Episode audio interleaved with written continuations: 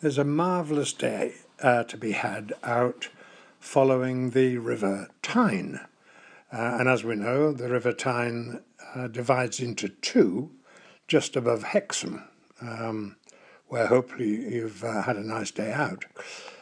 However, the uh, North Tyne is the valley we're going to explore on this day because uh, it's going to take us all the way up to the largest uh, man made lake in Europe and a wonderful forest. Um, and on the way, we're going to go through some most entertaining little places. So we're off starting at Chollerford. So take the road from Newcastle or wherever you're coming from uh, and cross the lovely little bridge at Chollerford. Um, and on your right, you'll see the massive George Hotel with its uh, terrace and terraced lawns going right to the banks of the Tyne um, that we're going to follow. The uh, left turn, the, major road, would immediately take you to Chester's, the wonderful fort there.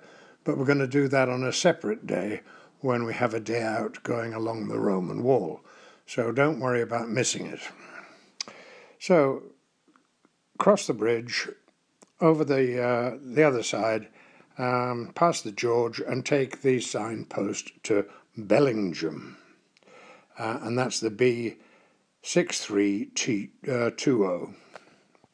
Repeat six three two O, and within a mile you'll be in the delightful village of Humshaugh, um, which was once a marvellous place for counterfeiters because there used to be a very small paper mill here.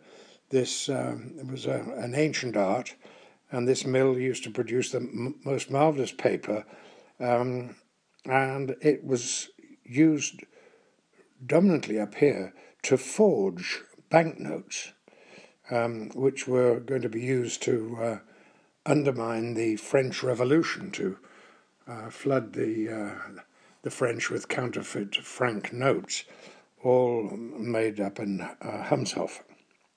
However, not now, although we might uh, think it's still a good idea, but, but best not to. Um, so, uh, on the banks uh, of the Tyne up here, there's a little peel, uh, Haughton Castle it's called, uh, which is almost totally destroyed by the Border Reivers from Liddesdale in 1542. But it's been restored now and it's in private hands and it stands very peacefully now on the uh, gentle bend of the, the North Tyne. So, continue up the valley, and your next sp- stop and the next spot to have a look at is one of the oldest churches in the valley, and it's in the village of Simonburn. Now, this 12th century beauty stands uh, very serenely at the back of the, the village green. Um, and although the tradition of the site was that it was occupied by the disciples of Saint Kentigern, now he was Saint Mungo, as he was ultimately called, who founded uh, Dumbarton eventually um, in the seventh century. Um, he, of course, had been uh, uh, set adrift in, in, a coracle with his uh, his mother, um, as he was the illegitimate uh, child who was sired by uh, uh, Oswin, uh, Owen, the, the king, the glorious king of the West. However, that's another story. So this church is astonishing because uh, its chancel is over 48 feet long and it's 19 feet broad, and it dates from the end of the 12th century. So you can just imagine how many people this was built to accommodate. Uh, because at one point in its history, the church served the largest parish ever in England. It was over a hundred square miles. So there's a hundred square miles of Christians had this one place to collectively worship. Uh, however, this has now divided this parish into a more manageable seven parishes. So uh, it's an interesting church, very nice vaulted arch to, to its entry, and has a wonderful tranquility about it. Um, of course, the North Tyne Valley was certainly one of the most untranquil places you could ever come across. Um, so much so, in fact, that uh, as the Tyne uh, meanders along and you approach Wark, it was once the headquarters of the Keeper of Tynedale. It was a, a government office um, instituted to protect English interests. Now, it didn't seem to work too well, for Sir George Heron was killed here after the uh, raid of the Reidswire in 1575. So it's a multinational little spot, really, because this was once part of Scotland, strangely enough, and in 1150, as part of Tynedale, uh, the Scottish kings held a court here in 1293. Uh, proceed along very gently because it's uh, that kind of a road, lots of trees, beautiful river, and you'll come to the Battlesteads Hotel, which has been uh, regenerated into the most sumptuous um, and generous accommodation serving food that is talked about up and down the valley. It's very, very good. Um, so you might want to um, have a dry sherry here before you cross the Tyne, uh, the bridge there, um, and go on to the opposite bank because you can see from this bank Chipchase Castle. But it's in private hands, and whilst it's got a splendid tower, um, you can't actually um, go round it. It's still inhabited. Um, and in the mid 1300s, it's got a, a very fine Jacobean extension. However, the gardens are a delight, and uh, if you telephone beforehand, you may visit these by appointment. So that's Chipchase. Uh, back over the bridge and follow the signpost to Bellingham. So merrily along the uh, the road until you come to Bellingham, which is tucked in the valley quite neatly, um, accessed by the bridge, which was built in 1835. Um, and as you cross it, you may well, uh, your eye might be caught by the Riversdale Hotel on the left of the bridge, an excellent hostelry, fine food, lots of lovely rooms. Um, however, there's a very eloquent testament to indulgence here because uh, there's a private cricket pitch on the hotel. It, may not still be there, but who knows? But it used to be there when it was owned by John, a Yorkshireman who uh, would arrange a fixture for you if you were that way inclined, and he'd provide local opposition uh, only on the basis that you uh, inhabited the rooms uh, and drank and feasted in his hotel afterwards. So it was uh, much entertainment in that direction. However, you're going to pass that later on your way to uh, to Kielder, but now we're going to bear oh, over the bridge, bear right. And as we come into the village, do take care because on the right hand side, barely concealed uh, by a few houses, um, but it is small, you have the, uh, the village church, which was built in 1200, and it's almost hidden amongst the houses. Um, as you see it, if your eyes taken to the roof, which it may be, you'll be amazed to see huge amounts of uh, big stone slabs there. Um, and these were put there uh, some time ago. The uh, local inhabitants got sick to death of the Scots raiding and plundering the church and dragging off the timbers uh, up the valley, that uh, having rebuilt it on one occasion, they had the, lo- the local stonemasons quarry the big slabs for them to put on the roof to uh, prevent the Scots uh, doing it again. So that's the story of that. The um, there's another little curiosity that may entertain you in the churchyard, because there, uh, in the churchyard, is a little sign that says the Lang Pack, L A N G, the Lang Pack. Now, this tale is told in the Ettrick's Shepherd's Tale of the Long Pack.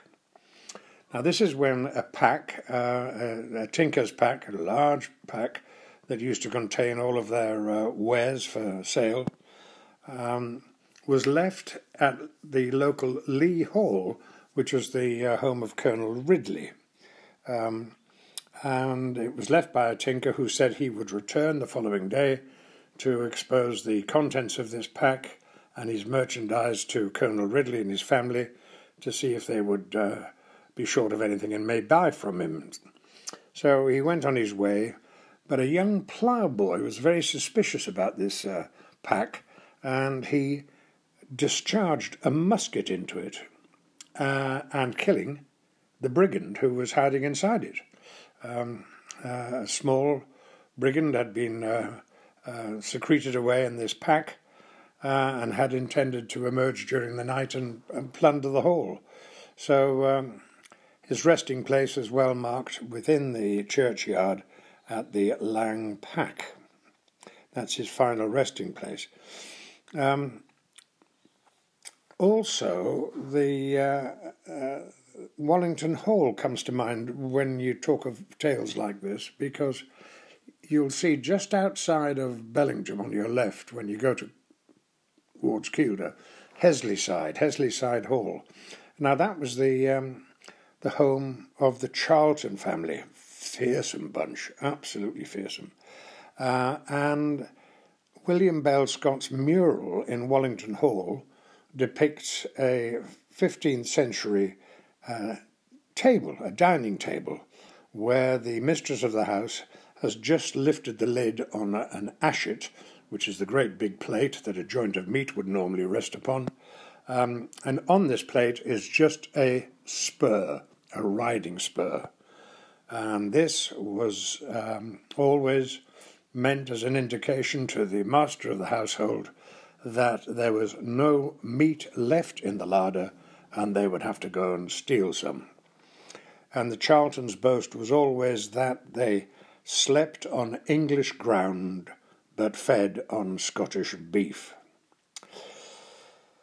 So that's a little aside, but uh, you're in Bellingham now, and it's really quite an interesting little spot because it's so far up the valley and it services so many remote um, outlying farmsteads that its shops carry the most extraordinary range of products. It's, they're huge, and they really are a very entertaining place to have a little wander about. When you're uh, in the uh, centre of Bellingham, if you go a little bit, uh, well, down the main street and turn right, you'll find a sign that directs you up to the uh, Hareshaw, Hareshaw Linn, L-I-N-N. Linn is the um, Celtic word for a, a waterfall. And this is a delightful sight. It's um, 30 feet of rushing water when there's been some rain in the hills. Um, and it's an excellent little stroll, beautifully wooded, reminiscent a little of uh, Roughting Linn. But um, don't be confused because on the way there's a very little Linn, tiny little six or seven foot waterfall, and I've known people have come to this and thinking that's the waterfall and retreating, but it's not. You've got to go further up. So before you leave Bellingham, there are two things. Uh, first of all, if you went to the Heritage Centre in the centre of the old station yard, for there used to be a railway up here from Hexham, um, there's a railway carriage, uh, and that's local interest of that uh, former times but it goes back and back and back and back as a museum. There are all sorts of things, flint arrowheads and all Roman coins and things, but uh, very neatly displayed uh, and uh, well worth the, the, the, entry price, which I think is only a couple of shillings or uh, even uh, a euro or something like that. Who knows? But do have a look because it supports them locally. The other thing that uh, you may be fortunate enough, if you're visiting in the end of summer or the very beginning of uh, uh, autumn, you may have arrived on show day. Now, um, Bellingham Show, which is where all the local farmers compete uh, with their livestock and their produce for a variety of prizes, um, there'll be anything up to four to five thousand people there. Come from miles around to this uh, particular day out. It's like a Spanish fiesta. It's amazing. But one of the highlights also is there is a, a world championship that occurs here in the uh, Bellingham show for the Cumberland and Westmorland wrestling title um, at a specific weight. It's about 11 stones, I think. Anyway, you see all the lads, the Callants, the local boys, in their John L's and their external uh, bathing trunks, um, looking a bit like Superman, with their string vests, and they wrestle with the most uh, amazing intensity and no little skill. Very interesting to watch. Bellingham Show and its wrestling. Um, however, if uh, you've had enough of that, and it's quite difficult to tear yourself away, particularly were you to be a golfer, because uh, there is an 18 hole golf course here, which is extremely testing, I can promise you, having played it. But um, if you're on your way to Kielder and the lake and the water sports are calling you, you must now leave the village, retrace your steps, don't go back over the bridge, keep going on to Kielder and Tarset. Nice little narrow road, but um, beautiful scenery left and right. You'll be enchanted.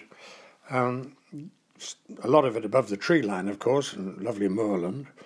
But as you go along, you'll be able to see on your left, uh, nestling in the uh, the uh, crook of a hill, Hesleyside Hall, the home of the Charltons that I referred to earlier, who were starving for the lack of beef.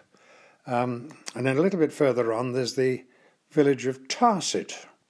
And Elizabeth I recorded this um, to her um, advisers and said that it was the most hateful and dangerous place in my realm. And so it was. Um, for there the inhabitants only obeyed the only rule that they knew, and that was that of the sword. Um, and they would never admit that any man or woman was better than they were. Um, Corbett Jack and Hodge Corby, they still haunt the fells. Um, and you will be able to see at the junction where you go left to Kielder or right to Greenhaugh the uh, the mound and the moat of Tarset Castle that uh, that used to exist there, but was one of the castles that was um, totally destroyed by treaty after the uh, ascension to the throne of James VI of Scotland and first of England, obviously, when they sort of demilitarized the border and had X number of castles on either side of the border uh, demolished. Now you've got a choice. Do I go on to Kielder and disport myself on the lake, or should I go to Greenhaugh? And what's at Greenhaugh to tempt me? Well, there are two things, really.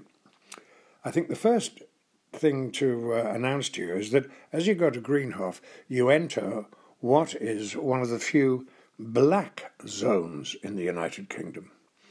Because here, from here on, um, all the way through to Kielder and beyond, you are in a black zone and you must illuminate only by LED lights. Um, so the whole place can be in the dark. So if you want to be kept in the dark, go to the Hollybush Inn, because here you may see the most remarkable sight at night time. You will see the sky exactly the same way as your ancestors 3,000 years ago saw it. You can see every star in the sky because there is no light pollution, no artificial light is allowed in the black zone. So if you want to see the Milky Way or Orion's Belt or whatever you want to see, you will see it most vividly here more than anywhere else in the country. So that's at, uh, at Greenhaugh and the Hollybush pub. But go beyond that, um, and after a couple of miles, you'll see a sign down to Black Middens Bastle. Uh, and this really is worthwhile because it is effectively in the middle of nowhere.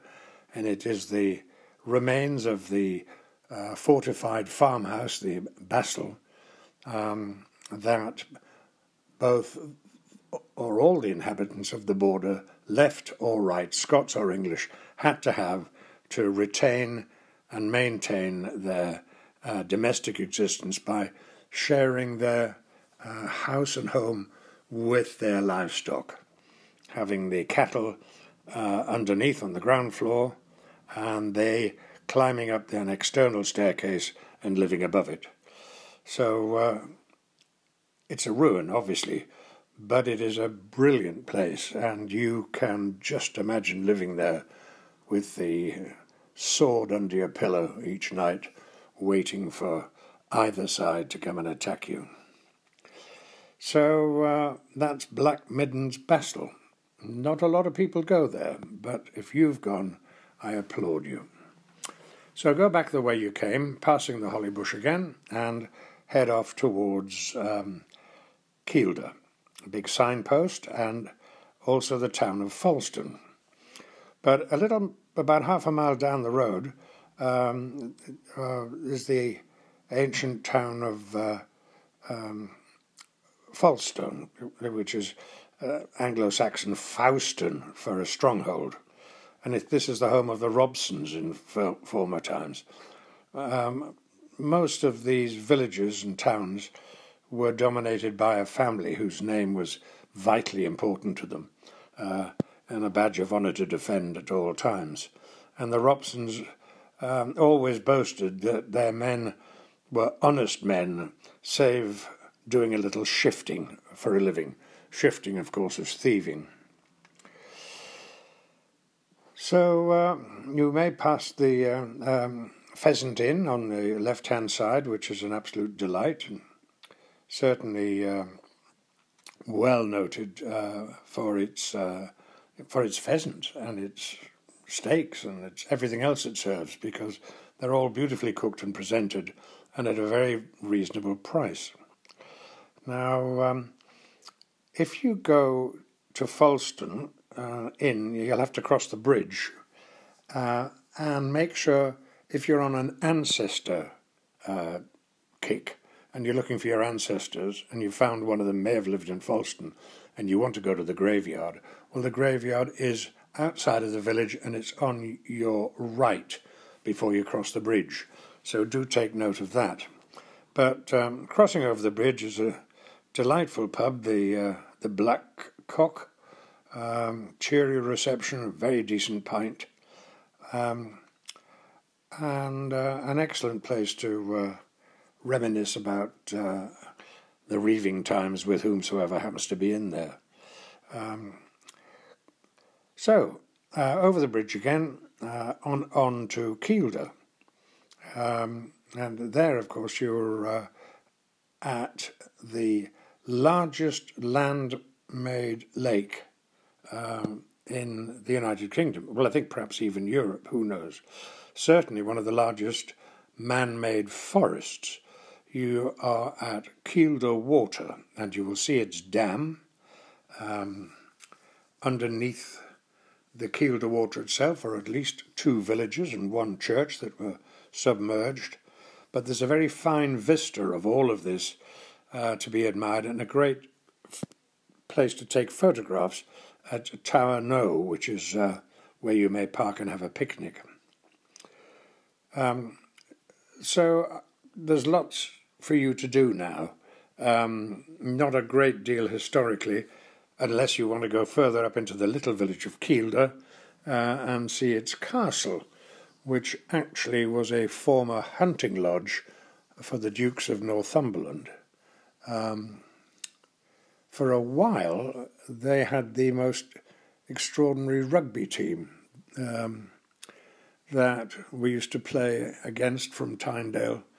Um, and they were always noted for when they were losing kicking the ball into the stream, and it used to take it for miles down. If you only had the one ball, the game could go on forever. But that's another another tale.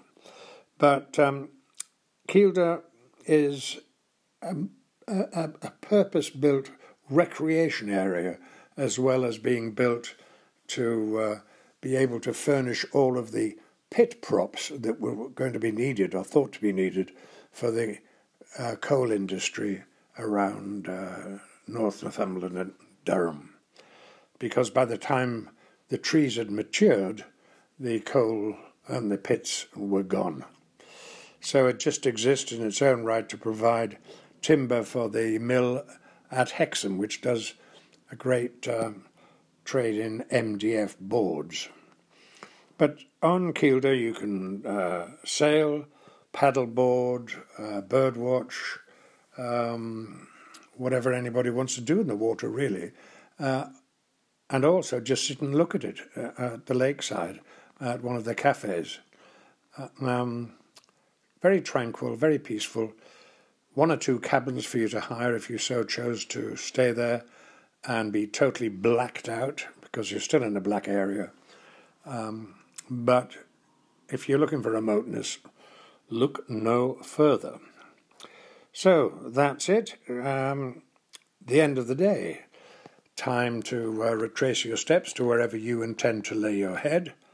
Um, and if you've enjoyed it, which I sincerely hope you have, or you want to uh, leave a message, you may go to the website uh, www.northumbriadaysout.com can download the day in hard copy if you choose, or if you'd like to have a pint with me, just uh, put it in, and I'll raise a glass to you next time I'm in the ship at Seahouses. But thanks for your company.